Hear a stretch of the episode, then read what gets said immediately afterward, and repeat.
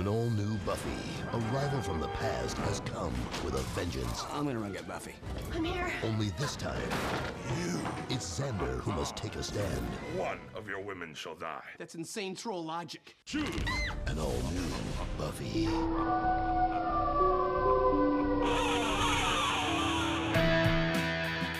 Welcome to Unidentified Telepath Demons, also known as If the Apocalypse Comes Beat Me. This is a weekly podcast ish about Buffy the Vampire Slayer, where we take a look at each episode according to its original air date 20 years ago. And this week's episode is Season 5, Episode 11 Triangle.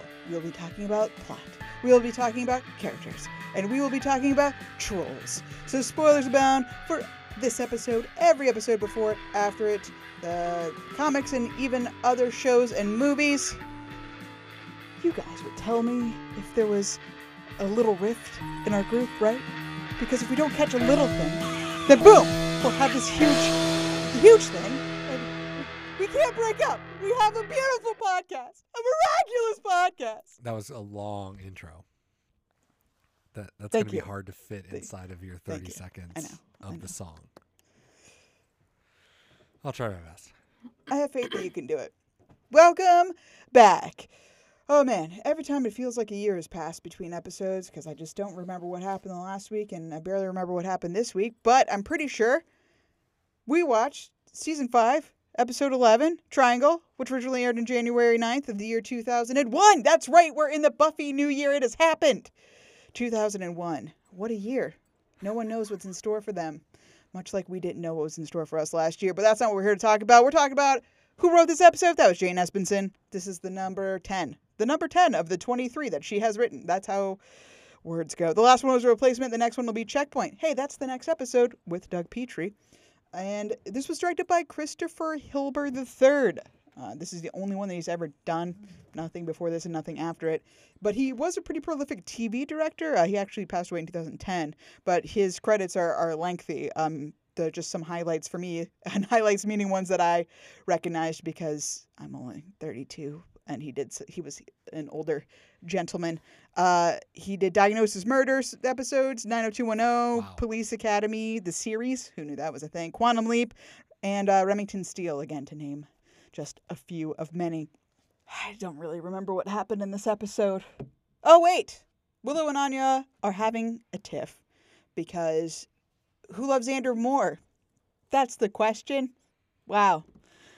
It's a toughie. Uh, in their their their fight, they manage to unleash a troll who turns out to be Anya's ex-boyfriend, and her origin story, which is pretty cool about being a, a vengeance demon. I love that little bit of of lore thrown in there.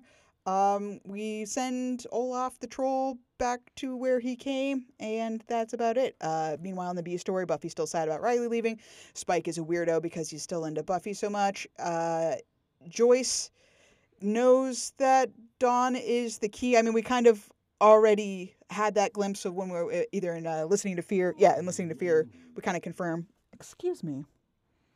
We we know Joyce knows that that Dawn is not hers, but um, thanks to Giles, who BTW in this episode went to all the way to England, very exotic, unless you're from there, uh, to beg for help from the council regarding Glory, and uh, they, they I don't know. We'll have to wait and see if they agree to help.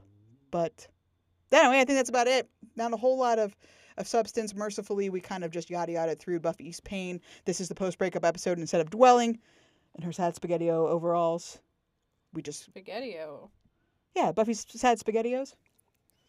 Wasn't that a whole thing while she was in Folkland? She like made us sad. Depression oh, depression overalls. overalls. Spaghettio. Just a portmanteau. Buffy's spaghetti overalls. Please stop. Please stop. That was loud. That's like another person. Did you give a mic to Winnie? Or? Can you hear her? Oh yeah. my god. It's like just seeing her little tiny face. Okay, where do you want to She's go? like surfacing from the depths. where do you want to go? She wants to be in one of our labs. Can you even come? You She can't doesn't fit. fit. You can't fit. Come out here. Look, look. Come here. come down, down here. Look this way. This is like this last way. time. She's just struggling. Okay, now this way. See? Up, up, up, up. Jump. You gotta jump. Jump. She's anxious. Oh, gosh. That's not. Say Oh, hello God, to it's that dog Daniel. hey, dog. Okay. See, you did it. Wearing a sweater though, it looks I good. know. She has many sweaters. Oh, sorry. I keep forgetting we're attached. oh, holy moly. Oh my god. Gosh. Fun facts. First, hey, there's a first first in the in, a- in a long time actually. A first first, no, just a regular first in the in a long time though. Uh, this is a f- the first time that Willow officially identifies herself as being gay. I know what broke up him and Cordelia, you know. It was you. And your lips. No, it was not. Well, yes, it was so, but uh, that was a long time ago. Do you think I'd do that again? Why not? Well, hello, gay now. Have joined the party. was shooting More there. dogs have joined the chat. no, no, June. I can hear her tail. That's her tail hitting the against table. I feel like we need to make the podcast room a dogs free room. Yeah, maybe. Look at her sweet little face. Oh my god. Yeah. okay. Okay, Let's see how long that lasts. now we're in the bunker. No, not the bunker. Ow! Oh. Sorry. I'm sorry. Oh, my ear! Oh, podcast ah. professionals. Professionals. This is amazing. I'm just not even gonna clip it. Don't clip it. Great. Oh. I don't want to get into a whole thing about people's sexualities or bisexuality or whatever. But I think that for representation, it's important that she said, I'm gay. That's cool. And that's what she says, and we'll have to take her word for it. And I don't think we need to talk anymore about it. I just think it's cool that she said it, and this is the first time that she did it. Uh, Blucas, gone from the credits. Goodbye, Oh, Blucas. I didn't watch Goodbye. the credits, so thanks for letting me know. Cause yeah, well, yeah, he's gone. Uh, Olaf, our troll friend, is played by actor Abraham Rubin Hercules Benrubi. What a name! And you might recognize him, Stacia, because he's in your favorite movie of all time, Twister. He's one of the uh, CB guys for the the bad guys. It's like not. the driver. Yeah, he's not really an important role, but the reason I bring that up is because They're did you know? characters. and I did not know that Joss Whedon was actually a script doctor on that movie. Which means that he like instantly deflated. so yeah, he just did some like editing or he was supposed to be a bigger role, but I guess he was getting married. Wow, what a a trope for the Buffy writers at this point that they can't show up to work because they're getting married, uh, and had like bronchitis or something. So he um, wasn't in it as much as he was supposed to be, like involved, not in it. But I do like that you correctly picked my favorite movie because I thought you were going to mention some other movie and then I was going to be like, incorrect. My favorite movie is Twister. Uh, I think I know what your favorite movie is. Kelly, you didn't. You never Uh. introduced uh, Stacia or I. We are on the podcast with you. You. Yeah, Shit. it's almost like we should have a list that you could reference. It's just right here. I've got it right here. Not having the context of whose favorite movie it is when we're talking is just like really difficult. But Stacia, she's one of the co-hosts that, that's already been chiming in. Uh, say hello. Hello. Daniel's the other one. He's the other, the second one. Daniel, say hello. I only bring it all up because I I write something down. I'm ready to go. Right, right. And I yes. and I had to say, "Where's Beat Me Pod?" Oh, the Central Republic of Where and Now. Damn. But see, it's already passed. It's already passed. Move on. I feel very much like insert GIF of Willow accidentally disappearing the cash register emoji here, and I'm, I'm, s- I'm sorry. GIF of emoji. Man, rough, rough, rough, rough times. I have finesse. I have finesse coming out of my bottom. Okay, so the shrimp, shrimp joke, right? shrimp universe's joke. Uh, first mentioned in Superstar, you could have a world with shrimp, uh, with nothing but shrimp, or a world without shrimp. Bring that up again in this episode. Uh, we'll bring it up again either in one or two more. But what I did not know is that the joke has actually moved on to Angel. Also, there's an episode of Angel called Underneath, where Illyria says that she once visited a world populated with nothing but shrimp. Nice. See that would that's for the Angel fans out there, of which I do not count myself. A couple of shots of the magic box. There's a magazine rack, and there's some some interesting magazines on that magazine rack, including UFO magazine, Green Egg, Nexus, Shaman's Drum Journal, and Massage Bodywork mag- magazine, which are all real magazines. Hmm. Uh, you forgot the Mountain Astrologer as well. Damn, damn, I did. But yeah, the um, the UFO magazine is is defunct. It, uh, it stopped making issues as of 2012, uh, and so is the Shaman's Drum Journal that ended in 2010, I believe. But yeah, uh, Green Egg was a neo pagan or is a neo pagan magazine, uh, quarterly one, and then Nexus was something else. I don't know. I didn't look into all of them, but they're all real. I thought that they were all fake. Yeah. Except for you also forgot, I think Sedona magazine, which I feel I felt like they just like you know took out of Sedona, California. Like, hey, I got this too. I thought the green egg was there because they said Cat in the Hat, so I thought it Oh, was right, fake yeah, yeah. because I thought we're playing off of that and the green eggs and ham. That's, but I'm surprised that they're all real. That's very fun. But uh, that means I, I wonder what that means. Is that like people actually did their like occulty research and maybe saw these in another mag- magic store, if that's a thing, or or just were. Does Google exist? Did they somehow search out vaguely occulty sounding, hippie witchy magazines? I don't know. Just good on them. Probably. I'm shocked they or went Jane the. Espenson did did her research as she always does, and she was like, "We're gonna get a shot of these magazines. We need to find the right magazines because they before some of those shots, they've just been like the same magazines, you know, across an entire row, just Right. sitting in the back. Um, so at least this time they were like real magazines, even if their placement didn't make a lot of sense because they're just all over the place, the same ones in four different spots. It's like Mm-hmm. okay, whatever. Shocking. But at least they're trying. I know that you just recently came into this episode, both of you, but I would like to know, Stacia, did you like this episode of Buffy the Vampire Slayer? Um, yeah, it's a good episode. It's fun for hijinks. Indeed. Daniel, did you enjoy this episode of Buffy the Vampire Slayer?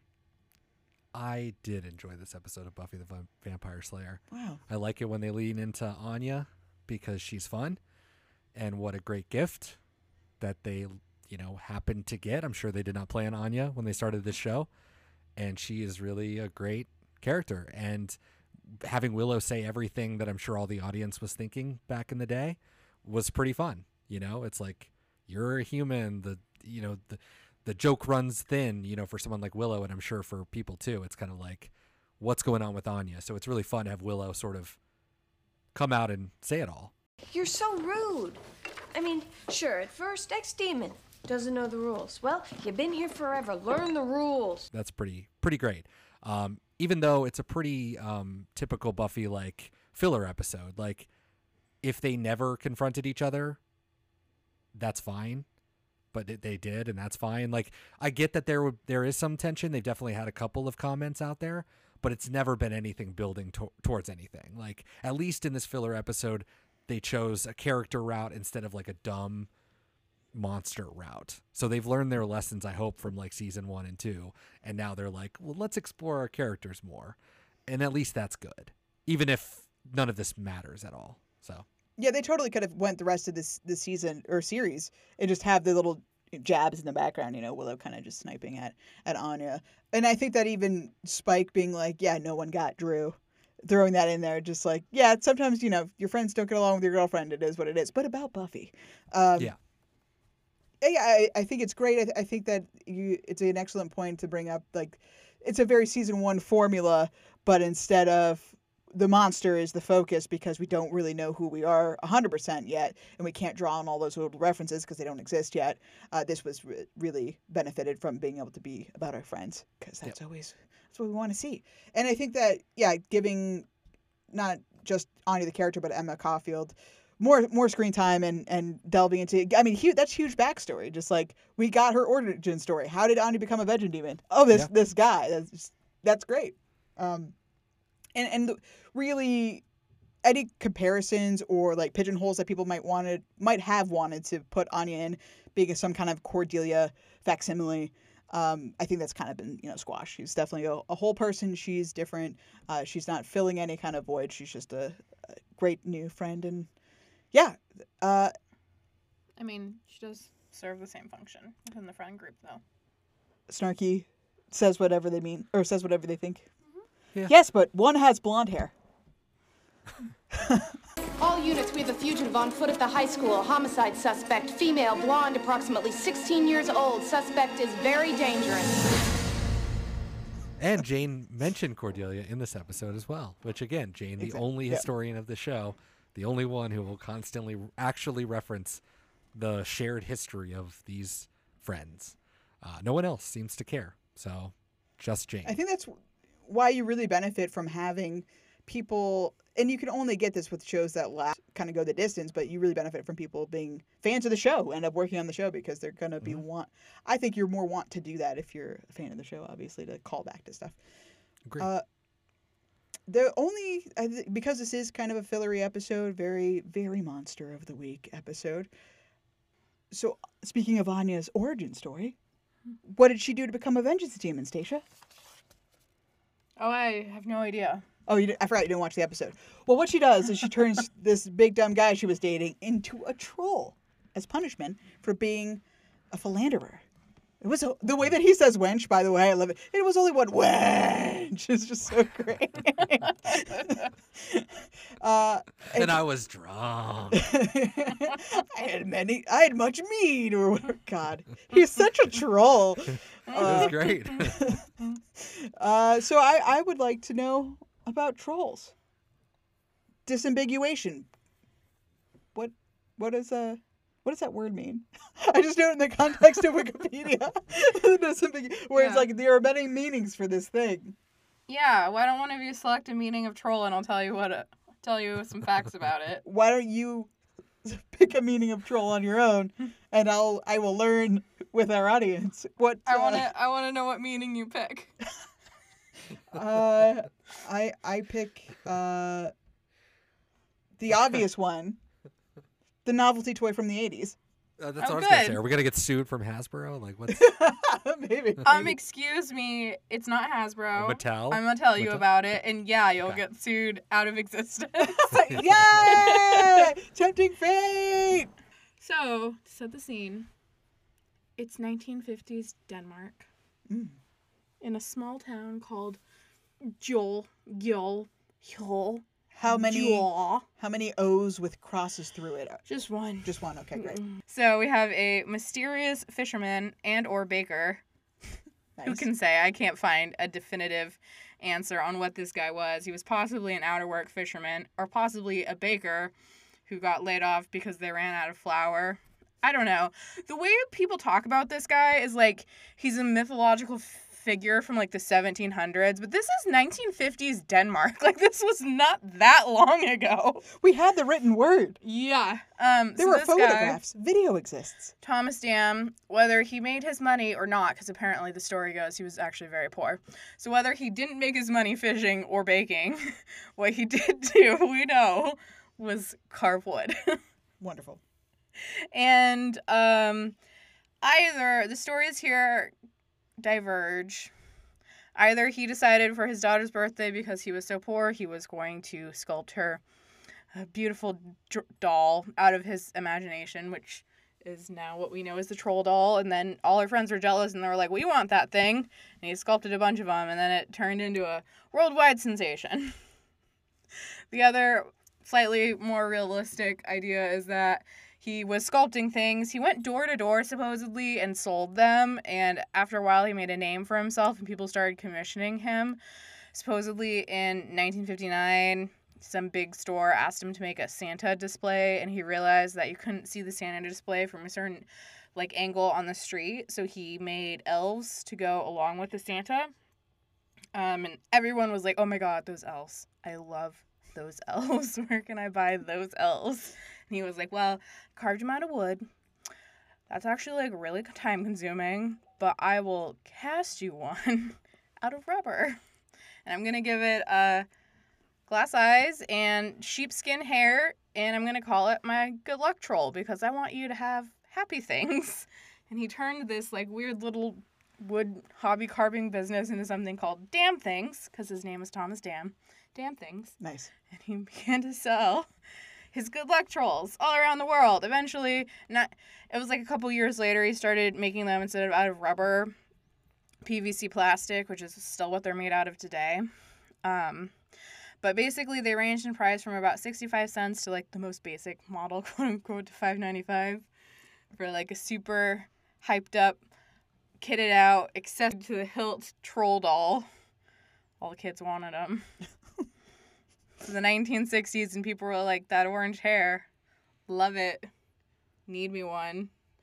Apparently, something to do with like I don't know psychedelics. I guess Oh, people thought it was like the right branding or something to sort of appeal to this new age of modern kids. Sure. I don't know, but they were real popular in Europe and also in the United States. We were buying like a million dollars worth of troll dolls a year And when was this?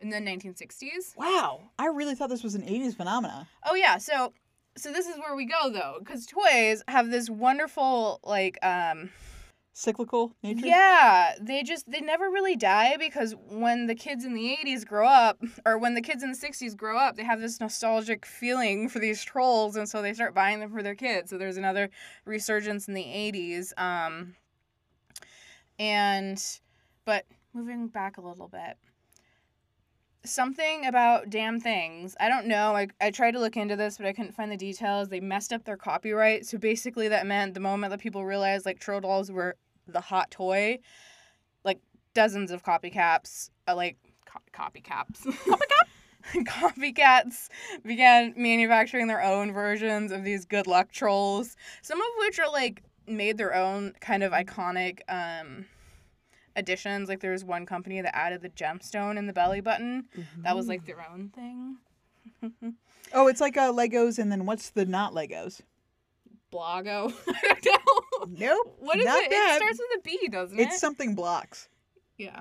So there were a bunch of like essentially copycat ripoff, but it wasn't like we think of now on the internet where people are like manufacturing like the good luck damn things, troll dolls, like registered trademark, but it's like darn things. Uh, like they're their own brand. It's like other toy companies are like making their own version called their own thing and all putting their own little slant on it.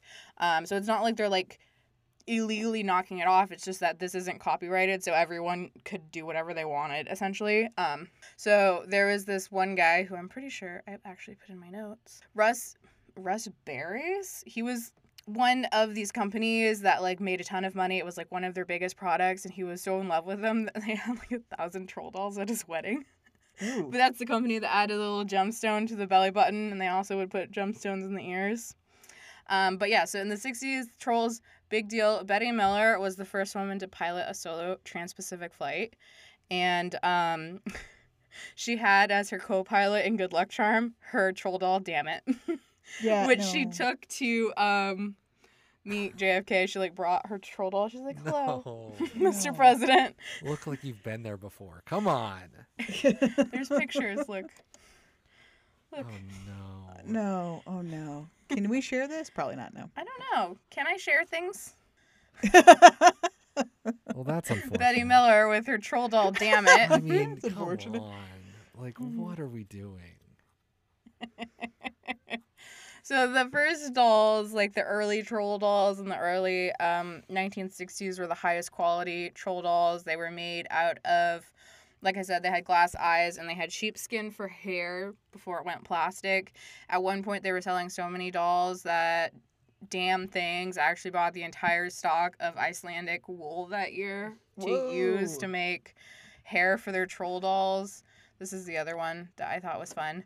Um, this is an ad from 1965 for troll dolls. You can see this little troll is 65 cents, and they've got all these little accessories. Amazing. And they also started selling like habitats for the trolls. Habitats.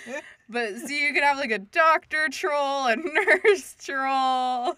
So this was like the thing. They also had little mini trolls. Anyways, um, yeah. So troll dolls were a super big deal then. The 80s come around, people start realizing that the troll dolls are kind of like a phenomenon and people are actually collecting them, especially the older models. Um, by 2018, this woman gets the world record for having the most troll dolls at 8,130. She starts a museum called the Troll Hole. which you can No! you can still visit the- if what you is- would like to learn more about about uh, this fascinating topic. Give me the gum. You gotta pay the troll toll. If you wanna get into that boy's hole, you gotta pay the troll toll to get in. You want the baby boy's hole, you gotta pay the troll toll. You gotta pay the troll toll to get in. Troll toll. What you say? Troll toll. Hey, hey, hey. Troll toll. Here's your toll, troll. Your boy awaits. But okay, Oh so in the 1990s, I've never heard of this before, but something happened called the 1995 1994 Uruguay Round Amendment Act. I have no idea what it is. I have no idea how this matters, but apparently this thing getting passed means that Dam Things now has a valid copyright somehow for their trolls. Like, you know, 30 years after they first invented them and they sue the bejesus out of every single company making some knockoff version of their troll dolls uh, like i said Russ Berrie the guy who loved trolls so much he had a thousand of them at his wedding and was like the biggest seller of troll dolls besides damn things Sued into oblivion. Well, they eventually reached a settlement and he agreed he wouldn't sell troll dolls anymore and now he sells like greeting cards or something. Um, but yeah, basically everyone was sued into oblivion and at that point forward no one was allowed to make troll dolls anymore. Um, the next really like notable thing that happens is in 2013 DreamWorks actually gets the Right. um, right. rights to make content based on damn things good luck trolls and so they make an Oscar nominated No, movie called Trolls. that was Oscar Probably for the nominated. animation. Yeah. It got nearly 40 awards and nominations. It was Oscar nominated for Best Achievement in Music for written motion pis- pictures featuring an original song called Can't Stop the Feeling performed by Justin, Justin Timberlake. Timberlake. Oh yeah. Yeah. Uh, so it was a big deal. The peak of Um, trolls. and then they just recently made a um, sequel called like Trolls: The World Tour, which they ended up releasing early because of COVID, and you could like watch it online. And it was supposed to be a big deal. Yeah, that was like the first. Uh, Oh right, it was, was. should have been a theatrical release of COVID. Yeah. Yeah. Yeah. But the one thing that I thought was like most interesting about these troll dolls, besides the fact that apparently some of the oldest models are now worth like five hundred dollars a pop. So like if you know someone who passes away, maybe like check their attic for troll dolls. Don't just throw them in the garbage. Scavenge their goods. Yeah, scavenge their goods. trolls. Um, but I saw this quote from someone who said, you know, it's like such a common thing for you, when you're talking about troll dolls that you say like they're so ugly, they're cute, and they're like, what if it's that they're scary, they're cute? Like they tap into this idea of like the mythology of trolls and how they're like these scary bad figures, but when you turn it into a toy that a kid can play with and wrap their mind around, it's not scary anymore and even just the way the troll dolls are designed with their hair standing straight up like that's like someone getting scared is like a cartoon way of how you would depict that you know Yeah. um, so i thought that was really interesting because i've known them as being like maybe not ugly but scary and somehow like chibified Yeah. but that's really kind of what they are at the heart of it um, so i think that kind of explains why they have their like sticking power even though they're honestly like objectively a really weird plastic toy Yeah. I would have never known. This is incredible. I mean, this is useful everyday information for people out there. Totally. And uh, Because because who who thinks they'll look this There's up? a It's amazing. vibrant underground troll market. I mean, you just gotta know where to there- look. I bet there is. it makes me nervous. All these underground troll fans. It's like it really is. It, for me, very sketchy. I don't want to know these people. I don't want to know this underground troll obsessed person. Well, it's probably a very off. The thing that was interesting, Sherry Groom, the woman that's got the largest collection of trolls in the world, she said people think I'm this weird troll fanatic, but the reality is I stumbled across a couple, realized they were worth money, and it spiraled out from there. Like she doesn't have like a unique like, oh my god, the nostalgia. She was just like, yeah, cash. but if you're not selling them, like clearly she's not. She's amassing a collection. Like I mean, sh- but if you're selling them like and reselling them and she, like I said, she's Oh, got a yeah. museum which probably doesn't make a ton of money, but it's two stories, by the way. Has Oh my twenty two thousand pieces of troll related memorabilia. nice. Yeah. If you were outed as having 10,000 pieces of troll memorabilia, wouldn't you say the same thing? I- Yeah, I'm doing this no, for the no, no, money, I'm not not weird. I I love promise. I mean, I think about that story where you're like, you know, like you're at the office or whatever, and someone mentions something, and you're like, "Oh yeah, I love frogs," and you're just trying to get along, and suddenly like you're the frog girl, and Right, yeah, everyone yeah. gets you a frog for totally. like every like she might have just been like, "Oh yeah, I like trolls," like, and people just started giving them to her, and she was like, "I guess this is who I am now." the particular trolls made by damn things uh, are are very relevant to the episode of Buffy that we watched. Super relevant. So I really appreciate you going down that. Yeah, path. I mean, I think Thomas Dam, our Lord and Savior, woke up from a dream about uh, what's his name, Olaf? Is it Olaf? Olaf, yes, yes. Olaf. Olaf, and was like, I have the best idea. I mean, this show had to What do trolls at some point, so yeah. I mean, it Yeah, makes. I, it's It's kind of surprising they waited this long. yeah. it's a big topic and it, it's like obviously that's why it's almost impossible to cover the mythological side of it because it's like there's so many versions and concepts of what exactly that is and I, I think that like you you see anything kind of demon Yeah. like that. Well, I went to, like you said, the Wikipedia disambiguation of trolls.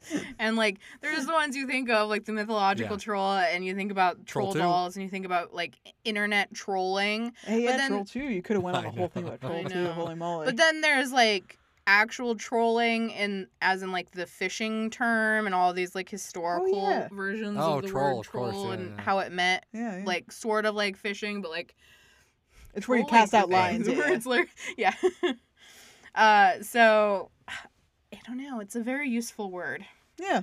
Who knew? So many meanings. And for anybody wanting to go watch Troll 2 because it's about trolls, it's not about trolls, it's about goblins. So in fact, don't watch Troll 2 if you want to see anything about trolls. Grandpa! Grandpa Seth! Are you there? Nilbog! It's goblin spelled backwards! Also you shouldn't waste your time looking for troll one and none of this is relevant because I won't allow it. Um. God. You told the witch to do that Anyanka. You seem determined to put an end to all my fun, just like you always did when we were dating.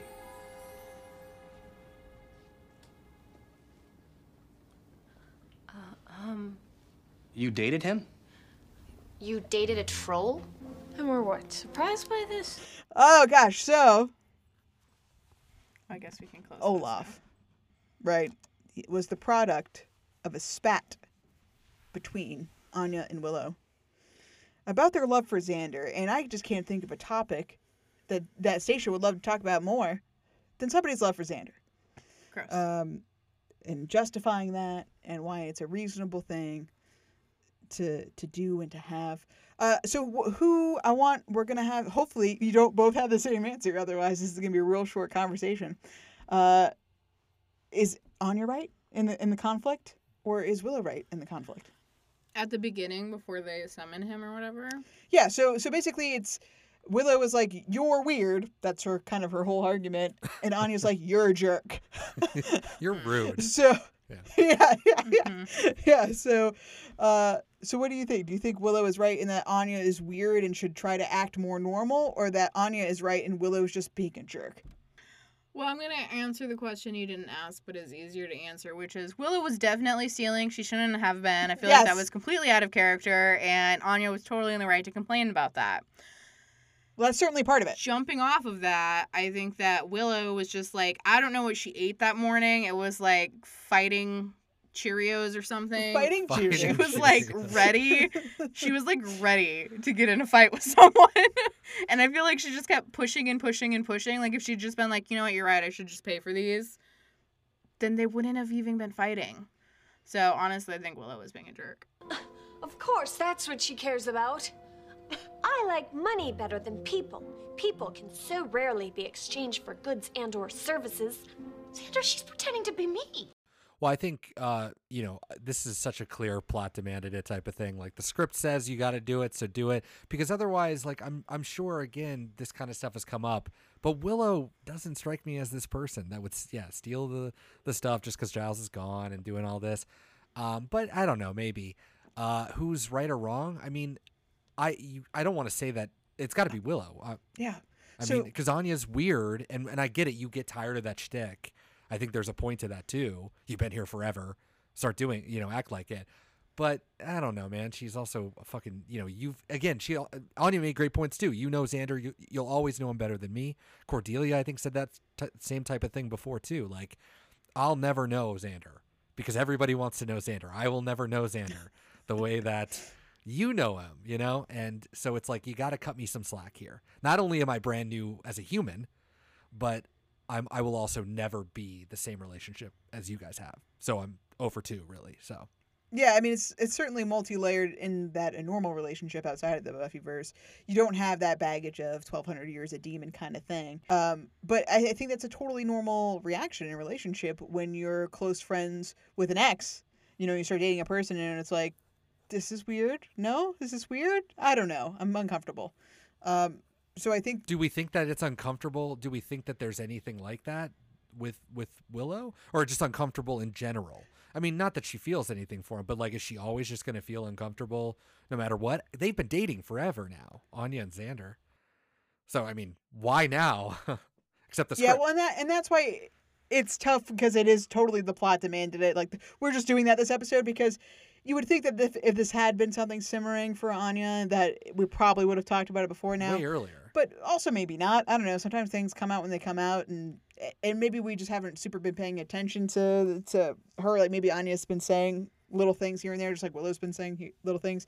But I wanna I wanna go back to the stealing thing. I don't think she was stealing. I think she's right. I think Willow is right when she was like Giles would totally let me take this stuff. I I think it.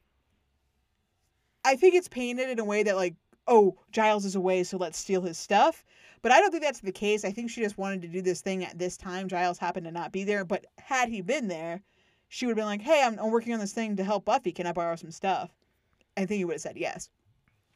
But also, Anya is right too, and then it's like, hey man, he left me in charge of the stop, the shop, especially like you, Willow, of all people, who made such a huge patronizing big deal about me being taking control of the shop, for you to then come in and undermine me and do the exact thing that you were saying that I would let happen on my watch, which is let people steal shit and, and wreck stuff, and like you're the reason that's happening, and you try to make it seem like I wasn't capable of handling this, and you're fucking ruining everything. So, not not a great look. She's also a vengeance demon who knows the power of fucking magic. Why are you talking while she's trying to do a spell? I mean, Anya, bad look That's for like you. the only time when it's hard to be sympathetic towards Anya, honestly. Yes. Because that has to be intentional, right? I mean, like, come on. Come It's on. so dumb. But that that is so much the plot demands it. Like Exactly. she has to keep doing that, even though it's so obvious Willow hasn't done because they have to mess up the spell together. Mm-hmm. And in lesser hands, this is a bad episode because it's it all is stupid. This is all the the script demands it. But but we get down to some really good stuff. Like even after she turns around and they have it out right there, as you know Olaf is coming to life. That was all really well done, even though it was really stupid and everybody could see it coming from a mile away. Um, but even when they at the end when they're talking about the reasons and you know her, her Willow thinking that Anya's gonna hurt Xander, like either just emotionally or fucking as a vengeance demon. Like that was good stuff. That's something that the show hasn't even really brushed upon at all. Like we don't know anything. Obviously, we just learned how she became the vengeance demon, but we only know little bits about that. And I'm sure at this point we've sort of forgotten about Doppelgangland. We've forgotten about all of it, right? So like we probably don't even think of her as a vengeance demon except when she mentions it offhandedly a couple times. Yeah, I mean, even there. as an avid viewer, it's they feel like different characters, and I mean, they kind of are, right? Like she was just this rando demon person that had like a semi-recurring role that came back a couple times because it was fun for the episode. Um, it definitely doesn't feel like the same person that we have now, but maybe she was the whole time. We just didn't get to see it, and also she is not a demon anymore. That's a big, big difference too. But Humans make the same mistakes over and over. I saw it when I was a vengeance demon. Some guy dumps a girl, she calls me, I exact vengeance, blah, blah, blah. The next year, same girl, different guy. I mean, after you smite a few of them, you- you start going, my goodness, young lady, maybe you're doing something wrong here too. um, yeah, I think that getting to the vulnerable place at the end and and justifying it in that like these are legitimate concerns that Willow could have been harboring, and these are you know legitimate concerns that that Anya could have been harboring. And I think that Emma Caulfield, um, when she reacted to that as Anya was was really good when she was like, I would never hurt Xander. It was like really, that was a, a nice little moment. I think that Indeed. indeed. Uh, Well, and she also threw it back in uh, Willow's face with a little bit of foreshadowing too, which is like, "You're a fucking witch. Maybe he should be afraid of you." Yeah. Season 6 baby. I mean, it's true. It all comes to fruition. like- Although in this episode, you'd wrong. never think she'd be confident enough to ever end the world. No. Yeah, God. which is awesome. I mean that that's awesome though. Like that's so cool that that can and will happen. Yeah, um, I mean, later on. and it, that's this episode's really sad in retrospect, right? Because it's like we start with Anya being terrified that Xander is going to leave her out of nowhere. Xander, if you ever decide to go, I want a warning. You know, big flashing red lights and, and, and one of those clocks that counts down like a bomb in a movie. And there's a whole bunch of, of colored wires, and I'm not sure which is the right one to cut, but I guess the green one, and then at the last second, no, the red one, and then click, it stops with three tenths of a second left, but then you don't leave. Like that, okay? Check. That sucks. And knowing how it turns out, it's like, oh no. That whole that whole intro with them in bed, like talking, fantastic. Well, uh, that while we're talking about that conversation, I think that conversation, why like it's it's a nice insight into Anya because like clearly she's afraid. She really, despite any logic, loves Xander a lot. Loves and really like definitely cares about him. Totally legitimate. Only has eyes for him. But the, what they're talking about is Buffy, and they're saying that Buffy is a train wreck. I know. Buffy, mm-hmm. who is twenty years old, has had two boyfriends. One, the first of which, Xander rightly says, Angel had to leave. Wow, that is the most glossing over of all time, not giving anyone fault, not addressing circumstances, explanation of the end of a relationship I've ever heard in my life. But okay. But they but they already know it, so they're just ta- but again, they're talking like real people. They're not trying to like No, no, I know, but still, like you're trying to like because that that comment super or preempted uh, by Anya saying maybe it's her, maybe she's the problem, and he's like, Angel just left. That wasn't really her fault. But you are right. Riley did leave too. She is a basket case. Like what the fuck? Like that makes absolutely no sense to me, and I completely disagree. She's had Except the show agrees with d- d- disagrees I- with you. yeah, it's true. The show makes her crazy. Like in this episode, she's bawling on Tara's shoulder. She's crying at the end. He left? Xander left Anya? Um, no, not left her, left her. He just left. It was only a little thing, really. Little thing? See, the thing is, li- little things get bigger, you know, and, and, and, and if you don't catch the little thing, and then boom, you have this, this, this whole huge thing. Not, not, not them with the little things. They can't break up. I think they have a beautiful love. I, I think they'll be fine. They have a miraculous love. What? A miraculous love. I'm so that's the part of this episode for me that I hate. I hate that she is having this reaction. And it goes back to last week. I wish she did not chase Riley down in the helicopter. I wish she was having problems with her guilt for not doing that. Because if we all just knew that she was upset at her for not trying to get him his attention instead of, you know, Riley leaving and her not being able to say goodbye, that to me would just be so much better. But I mean, they're torpedoing, uh, in my opinion, they torpedo Buffy there, and here is just like it's a tough, it's tough. I don't know. Yeah, I, mean, didn't it certainly doubles down on the the It unfortunate reality of that. Like they took all the power out of Buffy. Like we, yep, you're right. She feels bad about it, but I mean, at least the conversation with Dawn kind of buttressed that a little bit, where she was like, you know, I'm I'm angry and I'm guilty and um, you know, I, I think she is maybe quietly wrestling with, it, but obviously we just see this comical, overblown. I feel Well- so bad. I did the wrong thing. But she can be very straightforward about it with like you know with Dawn it's such a sober conversation and then out in the wild it's like Tara's just like you know smoking weed and just like talking and and fucking and fucking Buffy is losing her mind and poor Tara's just like oh no I'm too high for this. I absolutely love Pothead Tara because it's totally true. Poor. She's like, I was just taking my my Greek his art history class, and then Buffy's losing her mind. All I, I don't know what happened. so good. Not so huge. I just said it feels like the end of the world. Don't you listen?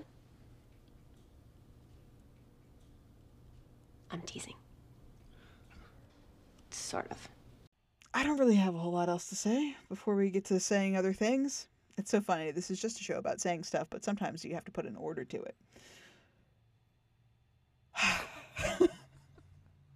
Daniel, do you have anything else that you needed to say or wanted to say before we officially transition to saying stuff?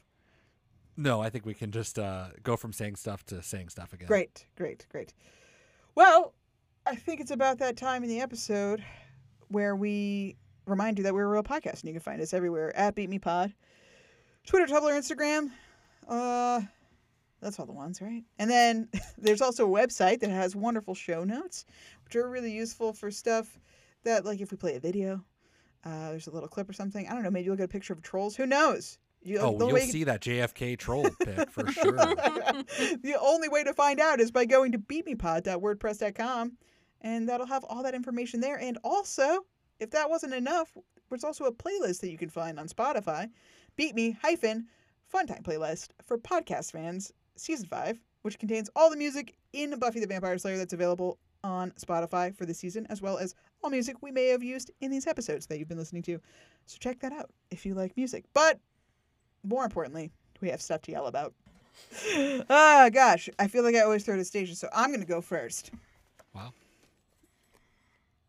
Uh, wow, this is a really shiny pink shirt that Buffy was wearing at the convent. It was really shiny and pink and distracting. She was like a flying pirate attacking a nun, and I loved it. So, how goes the slaying? I killed something in a convent last night. In any other room, a frightening declaration. Here, a welcome distraction. Tell us all about the killing, Buff. Pretty standard. Vampire staking. Oh, but I met a nun, and she let me try on her wimple. Okay, now we're back to frightening. Is that silk? Do you think? What's chiffon? Is chiffon a cake? Uh, we didn't talk about Spike at all in this, but he was pretty amazing in this episode. Uh, the mannequin alone was very funny, and just giving chocolates like he was ready, even though he ate all the chocolates because they all fell out at the end. That was hilarious. Um, or maybe they all just fell out. Maybe that's the point. I don't know. But don't they have a little plastic cover? What happened to that? Um, he had two conversations with Xander. One talking to him, but also talking about Buffy at the same time. Like they weren't talking to one another, uh, which happened a lot in this episode. People like talking to one another, but not really talking about one another.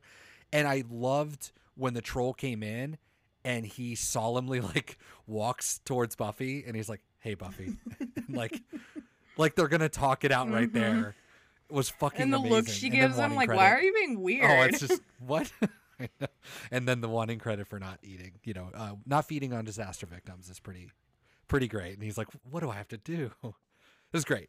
Spike is both terrifying, not for the scary I'm a vampire reasons in this episode, and just like completely hilarious.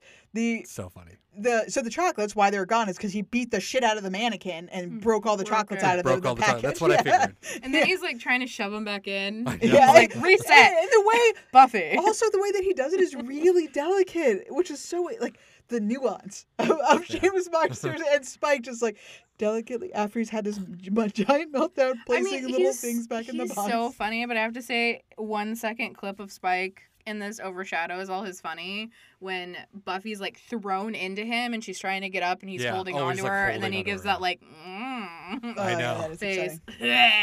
But I mean, gross. Hated Again, it. because this is panty sniffing, yeah, I know. window stalking, I know. mannequin Which is assembling. awful. But the Spike. but it's so frustrating because you get also like the funny Spike trying to be like a better person, like because I know you wouldn't like that, Buffy. But then Uh. the funniest line that I think he says in this episode, and maybe ever in the series, You there! Do you know where there are babies? What do you think, the hospital? What? It's just a, like an automatic Nonchalant, reaction. He's yeah. not like trying to be a jerk or like trying to be an evil thing. He's like, yeah, probably the hospital, right? Like, Mm-hmm. It is good. so good. Well, Jane Espenson writing this episode because she also did the replacement. The mannequin, he was started stealing pieces for that mannequin in the replacement when we find him in the in the uh, junkyard, and it's just like that girl. She she calls. Why is Jane so perfect? Why is Jane so perfect? We'll never know. We'll never know. Stacia. Um, Dawn's wearing a shirt that says "Glamour is my occupation." Yes, she is. Because she is a tween Oh with God. attitude. I don't think I have that amazing. Oh, so Giles is uh, when they're talking in the training room. Which, by the way, for the first time ever, I don't know why. In all of my years watching the show, I'm like, I get she's a superhero and we need to have her secret identity and whatever. Why have we not hired a professional trainer for her? Because Yeah. Giles is her literal professional trainer. No, He's he's old as hell. he's old and it's not that strong. You get one MMA like trainer in there, like that's gonna way benefit her much more. Like, and she already has to pull her punches. I get like you don't want to give away that she's a superhero, right? I understand. But there's no way she's hitting him full force because she gave him a little bit of heat and he almost I know. died. I So- know. Not Riley. She had Riley, and then before that, she had Angel. Still, again, not going. I mean, maybe with Angel, but not going full power.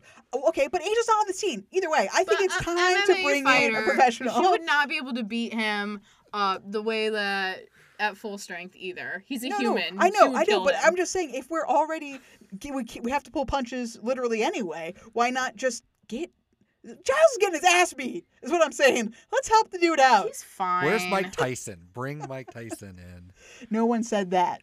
Try to He's bite Buffy's ear off. fine. Just need to make Xander stand there and hold the little paddles. Oh yeah, that's right. He does it. Up. It might even be the next one where he's in the big like sumo suit. oh yeah, that's Oh, good. amazing. I like that. Uh, It's improvement for him. You ever have that feeling where there's something you know you're supposed to do and you forgot what it was?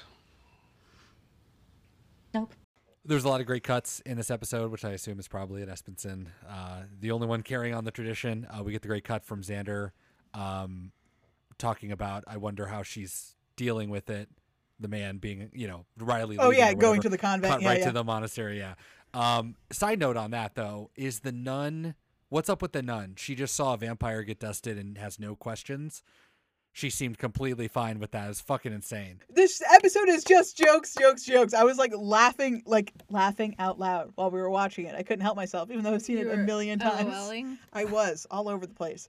But yeah, so she gets up and she's like, "God, he looked like a demon." Buffy's like, "I, I know, know, right?" right? Even though you just watched her It was throw the steak away and watched her do it. it's like, what is this slapstick comedy?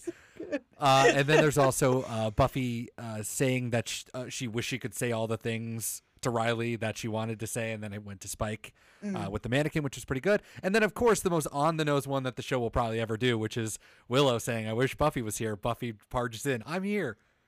I wish I had a million dollars," and everyone's like, "What?" It's great. Pretty great. Oh God, so many jokes. So many jokes.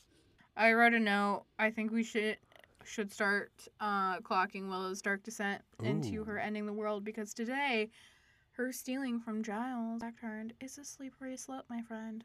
Mm. Okay. She's stealing to feed her habit. But couldn't we already argue that she's it's clearly already gone down the dark path because, as Anya will point out, D'Hoffryn already offered Yeah, her that's true. It's true. Anya's whole job. That was just like a one off. Mm. Okay, but stealing. Because I she mean, was sad. She's not sad now. She's just making a bad moral choice. But see, I again, I would argue she wasn't stealing. So maybe this isn't. she was start. stealing. Yeah, was she? Did Giles actually give his okay? Moving on. uh, I'm gonna go for a quick twofer because I just need to throw out there a line that I've quoted from the show forever because I think it's so funny and it's not even that funny.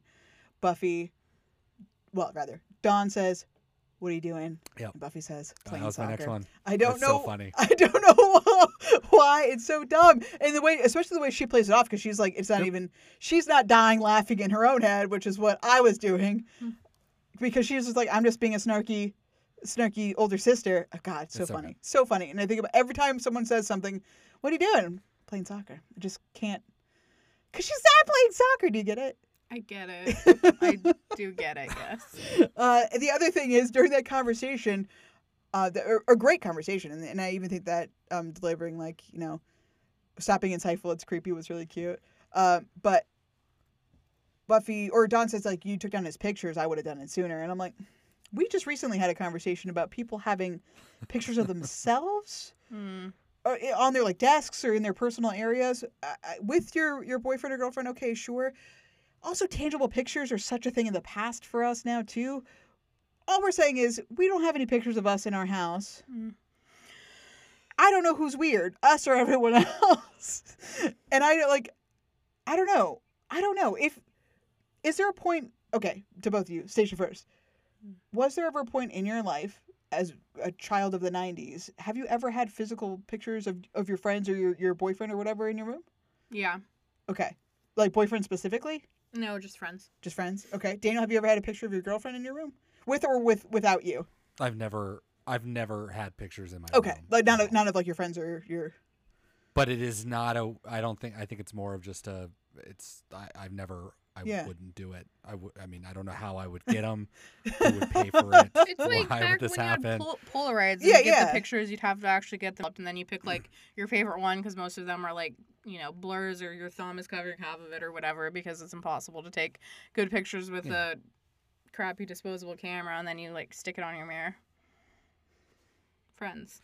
Yeah, I, th- I think like for me, I had my yearbooks always like close by. You know, I definitely like looked at them from time to time, like when I was younger. But no, I never had any pictures out. I mean, my like my parents have pictures of the family all around the house, um, Yeah. but never me with pictures. And I wouldn't do that today. Like we just got my mom a digital one, so she can put photos from Google and put them onto the little screen, you know, and it just Yeah. flashes through. So yeah, I mean, I think that's all changing too. So you know, who's gonna have pictures? You know, it's we simultaneously have no pictures, and yet you have all Right, the pictures right. in the world at the same Well, time. Well, we were so talking. this was difference, brought up by the whole thing that I said like. The only pictures that married people have are pictures of them getting married. Like, if anyone's gonna Yeah. have a picture Yeah. in their house, it's gonna be a picture of them on their wedding day, and otherwise, like, you don't have pictures in your house. Like, there's never a follow up picture. That's why that came up. I was like, why do we think that? Yeah, yeah, no. Yeah. because it's like every time that that- it's these YouTubers that It's like like 20 make years stuff- later, and they're like, my one picture. yeah. I peaked on that day. It's all downhill. Every time they make a new beautiful wood frame, it's the same wedding photo every Yeah, time. it is though. They're like, here, I'm gonna show you how to make another picture frame, and it's just like the sixth version of one of their wedding photos, and you're like, okay. or they go crazy and make like a painting of themselves and uh you know Schitt's Creek style and just like boom That'd be cool. that would be too much It's, it's a family portrait, Roland. Oh, you, you all look like cartoons. So weird. I don't remember posing for this. Because you didn't. You were in rehab when we sat for this. I wasn't in rehab. I was at rehab visiting Stavros. Oh, that's right. We had your face painted on the body of my assistant. Hmm, that's why you look so good. Uh more council propaganda in this episode um hate talking about the can- council ha- hate them coming up Oh, you're gonna Um, love the next episode. Did hate they it. not So Gi- have phones in the 2000s? That's what I mean. So Giles, all about his central library, and I'm like, I'm already over it, just like Buffy is instantly over it. But like, I don't. Why go there? Why tell them about the key and glory? And on some level, I can, I can. W- once he said the next thing, I sort of empathize. I'm like, okay, you've run out of options. You really want to do it. It was when he said that if the initiative were still around, he would have went to them. And I was like, Oh, yeah. oh, if it's between the fucking council and the initiative, all right. I didn't realize how fucking dire and, and what dead end we've gone down. All caps. Since when do we consult the It's- fucking it is- initiative on anything? I don't know. Jane, what was that? What was that? Except to bring Riley in. Like, again, pretty ham fisted way just to like force the issue. But I don't know. That was really tough stuff. Anyways, I fucking hate the council.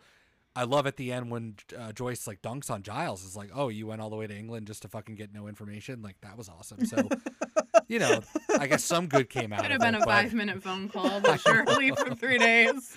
And the fact that they wouldn't they wouldn't take the phone call. I mean, he knows that. Everyone knows it. Like they're horrible. Like they're horrible well, hey, on maybe purpose. maybe that was it. Maybe they he called multiple times and they wouldn't talk to him. Yeah, Then don't that could be it. go. Just say fuck you. We're gonna figure it out ourselves. You know what? We haven't seen Glory in seven episodes, so who knows? Maybe knows? she's gone. Maybe yeah, she's maybe gone. she just left. All gone. Oh man, Stacia. Uh, just a general amusing, no reason really. Do you think uh, Giles has troll insurance? Nice. I mean, the, that's gonna suck for him. I wonder practically if he if there's a level of coverage you can get to to cover the incidentals such as constant demolishment of your place of work. Do you right? think- like They might offer it in Sunnydale. I mean, you watched all the people around them Oh, watch a troll fight people at the bronze and tear down the rafters, least we forget. And everyone's just like, again, we've talked about the trauma of this town. Surely one of the insurance agents is like, well, this is life. We'll sell insurance for for incidentals like you know police violence. No, that doesn't happen because the police don't happen here. But like troll violence, yeah, you can buy insurance for that for sure. Yeah, because there is that weird thing with Sunnydale where people are both totally aware of what's going on. I know. And have no clue what's going on. yeah. so I, It would be kind of funny to have a scene with an insurance adjuster wandering through and being like, "You have the troll exception. I'm sorry, it's not I know. we don't cover it here. Yeah, if everything else. you don't cover Sorry. trolls and goblins. I'm no, sorry. we do cover. You're right. We do cover damage caused by trolls, but not if summoned through a crystal from another Right, dimension. Right. Exactly. They have to be our dimensional trolls. Right. Yes. so sorry. God. That's definitely an episode of Angel. That's happened, right? Right? Because they've got evil lawyers. They should have evil insurance adjusters. They probably do. I mean, that's amazing. I think this might. I should have put it in the first, but I didn't know for sure if it was a first. So maybe you can corroborate this, either of you. I think this is the first solo Buffy and Tara scene. Oh wait, no, no, no, no, No. it's not. Because on Family, she like gets in Tara's face about summoning the demons, right? But everyone else is in the room too. Yeah, and this might be the first time of them hanging out together. Yeah, definitely like a nice moment. Yeah. Them having like a moment, moment, right? Right? If we consider that a nice moment, yeah. I think it was. I mean, Tara, Tara, Tara's like Willow's missing. She's probably dead. Oh my god. No, no, no, them them crying after art history. Yeah. I know, but that no, she's crying. but, I mean, for Buffy, that wasn't a good moment. That was a nice moment. You know, when she was crying. Buffy, traumatic, thinking that all of her friends are about to leave her. Not a great moment. Not something she's gonna look back on fondly. Although Okay, it did well, give her maybe the It was strength to beat funny, Olaf. though. It is funny. Tara's like, yeah, they got a, they got in a fight and Xander left and Buffy started getting It's all so upset and she's like, no, I said it wrong. I mean, Xander and Anya got in a fight and Xander left. Yeah, and I'm she like, said you the just same thing said the exact same thing over again. That's what happens when you're high. You don't have any short-term memory. Well, also, it's not wrong. Normal people shouldn't react to any of that news. That's just casual conversation. But of course, Buffy is on edge because she lost her boyfriend, so who went away on a helicopter, and she doesn't want to take Central American geopolitics. She doesn't want that That's right. that two o'clock knife in the heart. So Oh, uh, that was brought up on one of the Buffy board things I was researching. Everyone had a bone to pick with the fact that apparently it's never said on screen by Riley to any other characters where specifically he was going. Yet everyone knows specifically where he was going somehow. Where specifically was he going? Belize, right? Yeah. Oh, I didn't know specifically that's but where he was going. Xander mentions the first, yeah, right?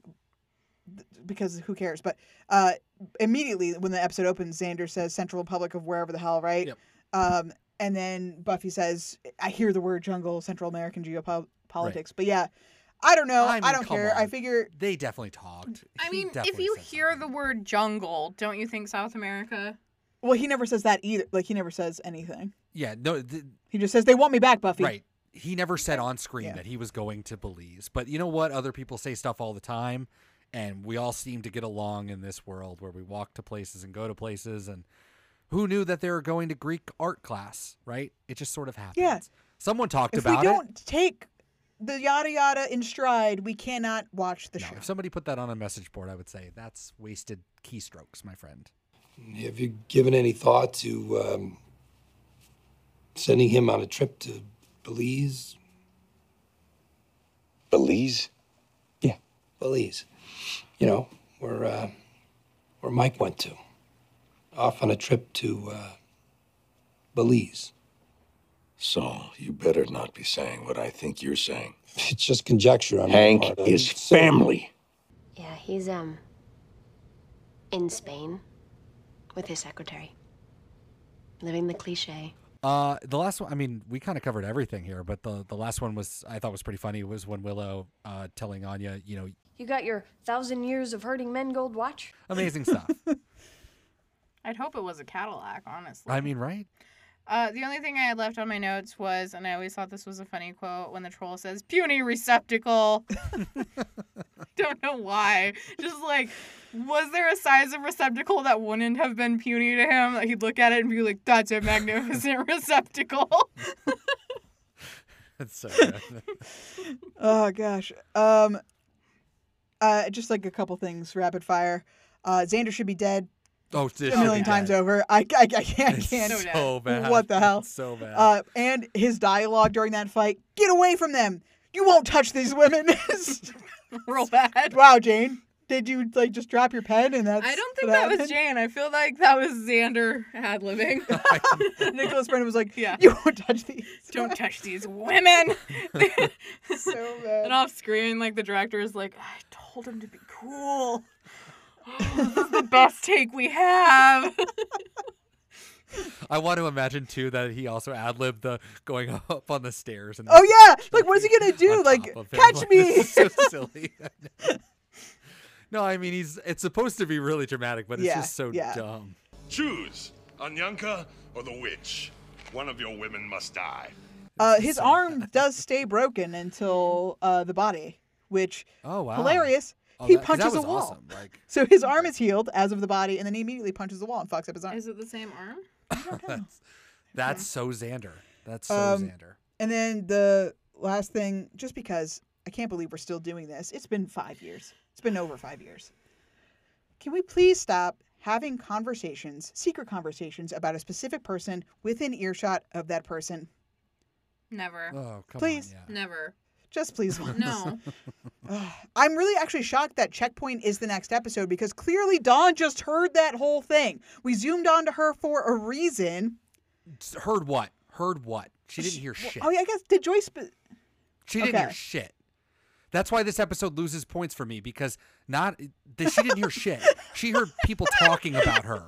No, I mean they made it seem like a thing. She heard nothing. She heard disappointment. This could be about her fucking report card. This could be about someone else. She doesn't. yeah, know well, I mean, it anything. has to be true. let let alone that she's the key and that she's a Yeah. monk's dream. Like she doesn't know anything Yeah. like that. So that's why also this I thought that was going to be a big reveal. I'm like, oh, kudos for a fun little episode that has mean, plot. No, nothing in this the episode. key happened. doesn't mean anything out of context. Like the key to what? The key to my frustration.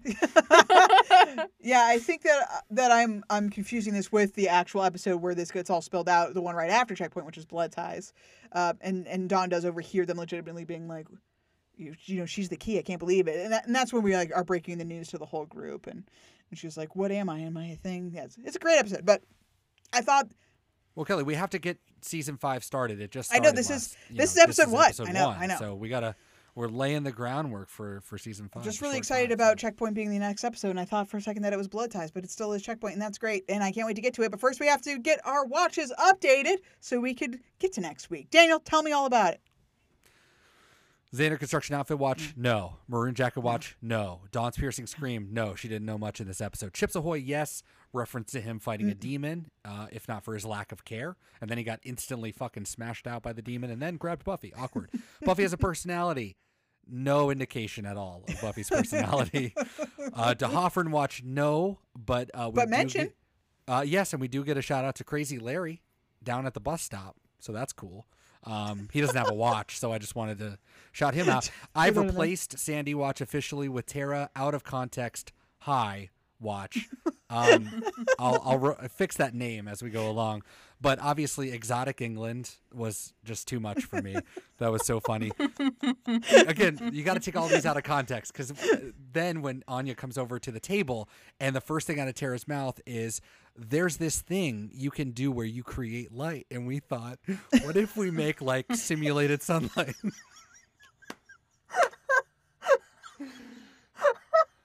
it just works so good. It just all works so good. She's just so high. uh, my, my, I'm gonna throw my hat in for naming this category, and I would like it to be Tara's on the pot again. well, they do mention it too about peer pressure and drugs. Oh my God. Oh.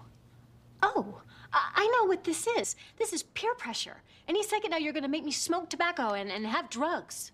Uh, Willow just casually calling people the fish and expecting people to know You're the fish. that it's Cat in the Hat.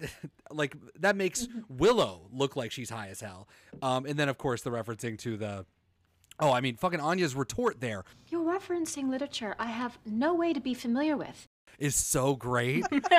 um, and of course, her thing about the peer pressure, it's like, yeah, coming from two stoners, they're definitely trying to get her high. Um, Yes. Tara convinced Buffy to take Greek art with her. I mean, come on. Get high before art class, which she was, and enjoy it. Don't even notice the spit, right? She doesn't even care. She's like, this is so great. And then, of course, she was so high talking to Buffy that she spiraled out and the paranoia just hit. And it's like, oh my God, what did I just say? Let me try to explain it again. Oh my God, what did I just say there? She didn't know what she was saying. Um, even and she has this like little time where she's like, "Oh dear," like she even did a little "Oh dear." It was fucking great. So Tara, high as hell. Michael Wickett, Amy Gothwatch, hell yeah, got an Amy shout out Oh, because yeah. this is Jane Espenson writing. I love D-rap being a verb is amazing. And also foreshadowing, right? Like she's planning something. Isn't that her? I mean, obviously for the comics, she's like pretty integral to the whole season eight or whatever. But like, um, Well, she even is she straight up evil in in this in this in show. the show too. Yeah, that's what I thought. Yeah. but she's evil now, right? She's plotting something, right? That's Maybe. okay. Uh, books, maybe books a million. I mean, yeah, she's rubbing her rat hands. Rubbing her rat know. hands. Um, yes, lots of books. We have books on relocation spells, susen- suspension spells, sleepy spells, amongst others. That's right. Streets ahead, no, but I want to shout out Book Stew next door to the magic. which we have seen before. Have we I- seen I it? think. Okay, that's amazing. I think so. Uh, and also, we also got to see the suburban road that Anya speeds through with no consequences. we also got the Meyer Sport and Tackle that got the cops called in on it for burglary, but not for troll smashing on public property. Uh, we also get to see Hank's Liquors Mart for the first time in a long time. So that was pretty cool. But technically, no, no streets ahead. And uh, Giles' biggest KO, no. But like I said before, I think that Joyce's dunking on him about going to England like an idiot. It's pretty funny. So Wonderful. Thanks. Uh, I'm so excited about our new watch. I can't. Oh, I cannot wait to watch Tara. Who again, we, at least we we have to keep saying she's a new character.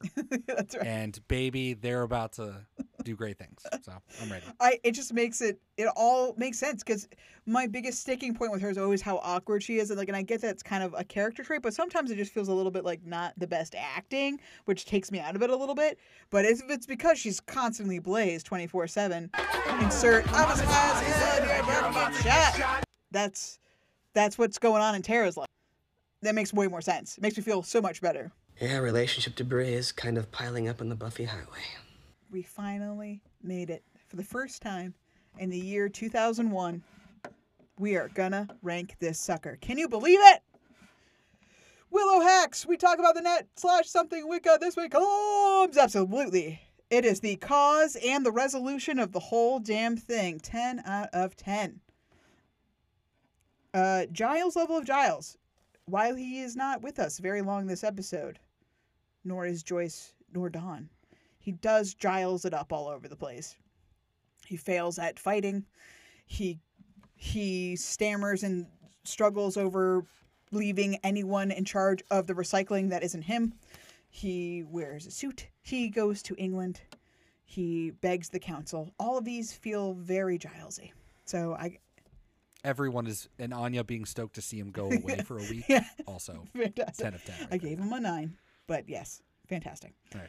Uh, Joyce. So Joyce also barely in the episode, but I am loving Scarf Joyce. I gotta say. No more bathrobe.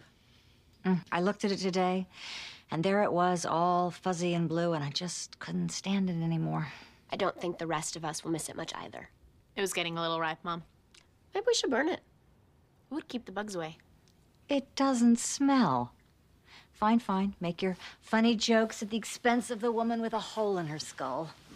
I think it's a great look for her, and I think that their little conversation, although brief, uh, between you know her, Buffy, and Dawn being you know making their little jokes about the stinky house code is great, and yeah, like you said, she dunks on Giles, and I really, really like. I wish for the first time maybe that Joyce was around longer in the show, because this this idea of her or this like teaser of, of Joyce potentially being part of the group, actually mattering and being interested and wanting to help. Like I know she's just getting kind of a little bit of a download, but we've never included Joyce, never once. It That's what yeah, makes it. and I mean we. I, we really are ratcheting that up. Like, could you imagine? Like maybe she could be part of it. Maybe she's going to be like a Scooby now and like care and help. Can I you? know. And so oh, I Oh, just think that that's the only time that probably happens in the show, and it, it, I thought it was really nice, and it was just such a little thing. But I gave her a seven because I couldn't give her a ten. Although maybe I should have because that might have been the only time I gave her a ten. Uh, but uh, Well, what about in the body? She doesn't get a ten for that. for being a corpse, that's pretty dark. It's pretty dark. It's either dark as a memorial or it's she did such a good job. I Yeah, know. I mean there are the flashbacks. There are a couple scenes with her in the episode, but I don't know. okay. Uh, I only gave her a seven though. So monster of the week, Olaf is he's he's fun. Um, I think he's the costume leaves a little bit desired for me, honestly. And the the hammer, if you get a good look at that prop, it's not great. Oh, it's it's bad. um, it, I mean it's Plastic as hell. Yeah, yeah, yeah. Uh, so the special effects wise, it leaves me kind of wanting. Uh, but you know, stereotypical troll stuff is always going to be funny. Um, but it's also just is what it is. Like it's not nothing new. We're not like Yeah. making any any kind of fun snappy take on the troll. We're just doing blah grog, blah smash, blah blah blah. Which again can't. It is. But fun. he did have feelings. That It was kind of fun. Like once he saw Anyanka, like I enjoyed that too. Where I just thought he was going to be a. I mean, I know the story, but like if you were watching it, it would just be a drunk smash, destroy. And right, was like, totally ah, brainless. Yeah, yeah. Fucking Anya. That would have been way less you. interesting. But yeah, the fact, the sheer fact that he is Anya's origin story is is you know cool in and of itself. So Yeah. gave him a seven because while he caused a lot of property damage, he didn't actually kill anyone, uh, and he did actually even. That we know of. oh yeah, I guess that's true. Some of the bronze patrons could have died of their injuries, but not that There one are- spike was helping. Not a lick. No, no, I'm propping her up. Everybody else is still underneath the wood, but no, I'm going to look after this one person. I'm doing something. Buffy, love me. Uh, relationship goodness or badness. Willow and Anya, obviously not great, but then they come they come around in the They end. Uh, Buffy and it looks like I wrote Moira. Riley. Tara. Tara. There we go.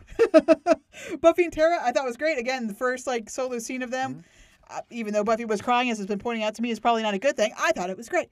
Uh, Dawn and Buffy connecting on a on a deep level, comforting each other was nice. Well, I guess Dawn comforting Buffy because she said Yeah. Xander and Anya seemed to be great. I don't know. Although Buffy very sad. So Buffy and, and everyone and no one at the same time. Very sad. So seven? Seven. That's right. But she also loves her friends so much that she doesn't want any of them to break up. Like, even though she's sad about her own life and whatever, she's also comforted, I think, that everybody else is going to stay together and that their love is Yeah. miraculous and it will always last forever. What are you fighting for, minuscule Blondon? Your friends? These two? they will never last. Anyanka is very difficult to live with. And he. He's ludicrous and far too breakable. Their love will never last.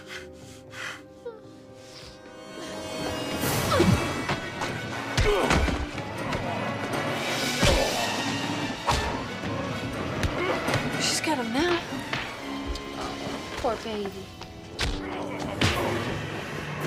You really dated him, Yes. but you like me better. Yes. Oh, and Willow likes you too, but not in a sexy way. You know, because she's gay. And she's not gonna try to break us up, so you know it's all okay. Their love will last forever. Well, there's actually legitimacy to Buffy saying that about Xander and Anya specifically because in Hell's Bells, she does tell Xander, uh, your relationship's kind of been always like a, a beacon for me. I don't know, you have this like normal relationship and it's really lasted and I'm I do look up to that. I envy you and I'm, you know, impressed and proud of you. And then he fucks it up immediately. But That's sweet until it's not. it's true, yeah. Episode specific, as Stacia already pointed out. There's a troll on the loose, and you're going to crash Giles' car. It's likely we're going very fast. you just, oh, that scene, every scene. Jane, you're so damn funny. Eight out of ten because I couldn't rank it any higher because even though I wanted to, I had to control myself. 48 overall, 3 of 11 for the ser- season, not series. Uh, right above family and right beneath Fool for Love. Nice. Stacia, are you ready to give us your ranking for Triangle? Sure. I ranked it 35 out of 89. Yes, better than middle. Yes. Yeah. Yeah, higher. I think it should be higher, but that's fine. Well, it's a top third. Yeah. Yeah. Close to. Yeah. Top third-ish. I mean, that's So- that makes sense to me. What's around it? Um, well, for season five, it's below No Place Like Home and Family, and above Buffy versus Dracula and Real Me. Cool. cool. But in reality, it's below Superstar. Which Jane also wrote. Yeah, and still above Buffy versus Dracula. I don't know if that's right. Eh, it's pretty right. I I put mine at 46 out of 127. Right? 27 127. Um so pretty high because it's really it's really fun. I enjoy talking about it. I was prepared to, to mark it lower if it wasn't for everything that we talked about today. So I think I'm going to stick with my 46. That does put it below uh, Buffy versus Dracula. So which was Where not it high to begin- belongs. begin with. So um, No, although it is one of it's you know uh, this this season's been weird. It hasn't been as great as as I thought it was going to be. As someone who hosts this podcast might hype it up to be. Yeah, yeah. It's going to turn out really that six and seven that are fifth maligned are going to be better. Uh, yeah, no, it's. We'll see you do that, but that tells me that I'm I should look forward to that because it'll actually be good. Um, no, so far so far it's been weird and the season's been strange, but it's also season first episode of season five, so that is the truth. And um, I'm hoping I'm hoping that there's no more of this bullshit with Riley because my fucking god, I'm over it. I mean, until he comes back. Yeah. Even I don't I don't mind the coming back part. I don't mind. But even in this episode where she's like, maybe we'll come back and make a go of it. I'm like, why would you want that? You made all the arguments that's to not do that. I hate it. Yeah, but we took that away from her. We're not allowed to think about that. uh, yeah, no, I, that's very true. So, anyways, 46. You know, the long season of season four is over, and we are moving on to new things, and that's nice. Yeah. We're in 2001 now. No looking back. 2001. No looking back. No one's about to die. No national tragedies are going to happen this year. Everything is looking great. Yeah, totally normsies. Okay, mm-hmm. well, Triangle. Funny, funny, funny episode. Maybe not a ton of substance. Definitely not a ton of substance, but still funny. Great time. I love talking about it. But it's over. It's in the books. Triangle, done. Please do join us next week, though, for for one of my maybe top ten episodes of the series. go. Checkpoints. Not to hype it up and to ultimately be proved wrong or anything, but it's maybe the best. No, it's not the best, but it Wow. is great. And I can't wait to talk about it. So I hope you join us next week for that. Uh, anything else to say about this episode, Stacia, before we leave? Um, nothing to say about this episode, but I am struggling, and I desperately want to say, Trolls! Troll in the dungeon! Troll in the dungeon! Thought you ought to know. I don't understand that reference. Daniel, what else do you have to say about this episode of, of, of Buffy the Vampire Slayer? I have zero final thoughts. Thank you. I see. Great. My time. Fuck you. Jesus. You know that famous guy who was like on the community? It was like a like a city council meeting and he started yelling at the city council people because of the police stuff and he was like I ceded my time. Fuck you. Amazing. I did not know that. I thought you were just really mad at Daniel. No, sorry. And just- I, I am going to have to go back to the beginning of this episode. Like, we have no, No, riffs, right? We're not falling apart, right? Miraculous podcast.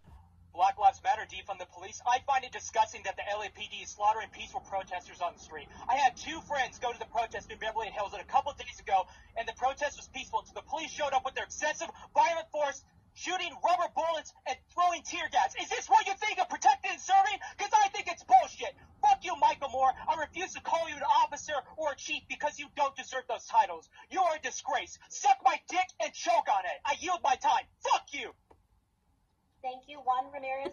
Well, please join us along with Quentin Travers next time. Oh, God. But until then, How can this Stacia. be good then? Sorry. Stacia, say goodbye. goodbye. Daniel, say goodbye. Trying to be the best po- Buffy podcast is sort of like trying to hit a puppy by throwing a live bee at it, which is a weird image, and you should all forget about it. Thank you so much for saying that because I totally forgot to say it even though I wrote it There's down. too yes! many things to talk about. There are too many. I'm glad it didn't Thank come you. up. We'll see you next time. And by see you, I mean talk at you. Goodbye.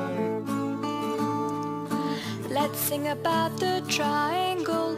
Look at it and you will see it's got three corners and three sides. So good and live and together.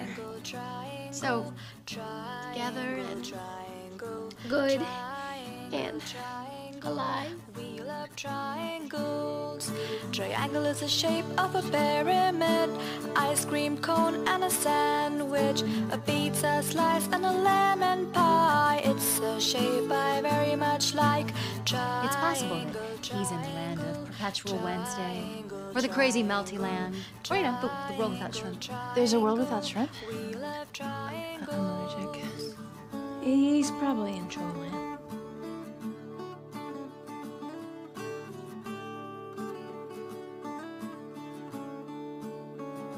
Hello, I work here.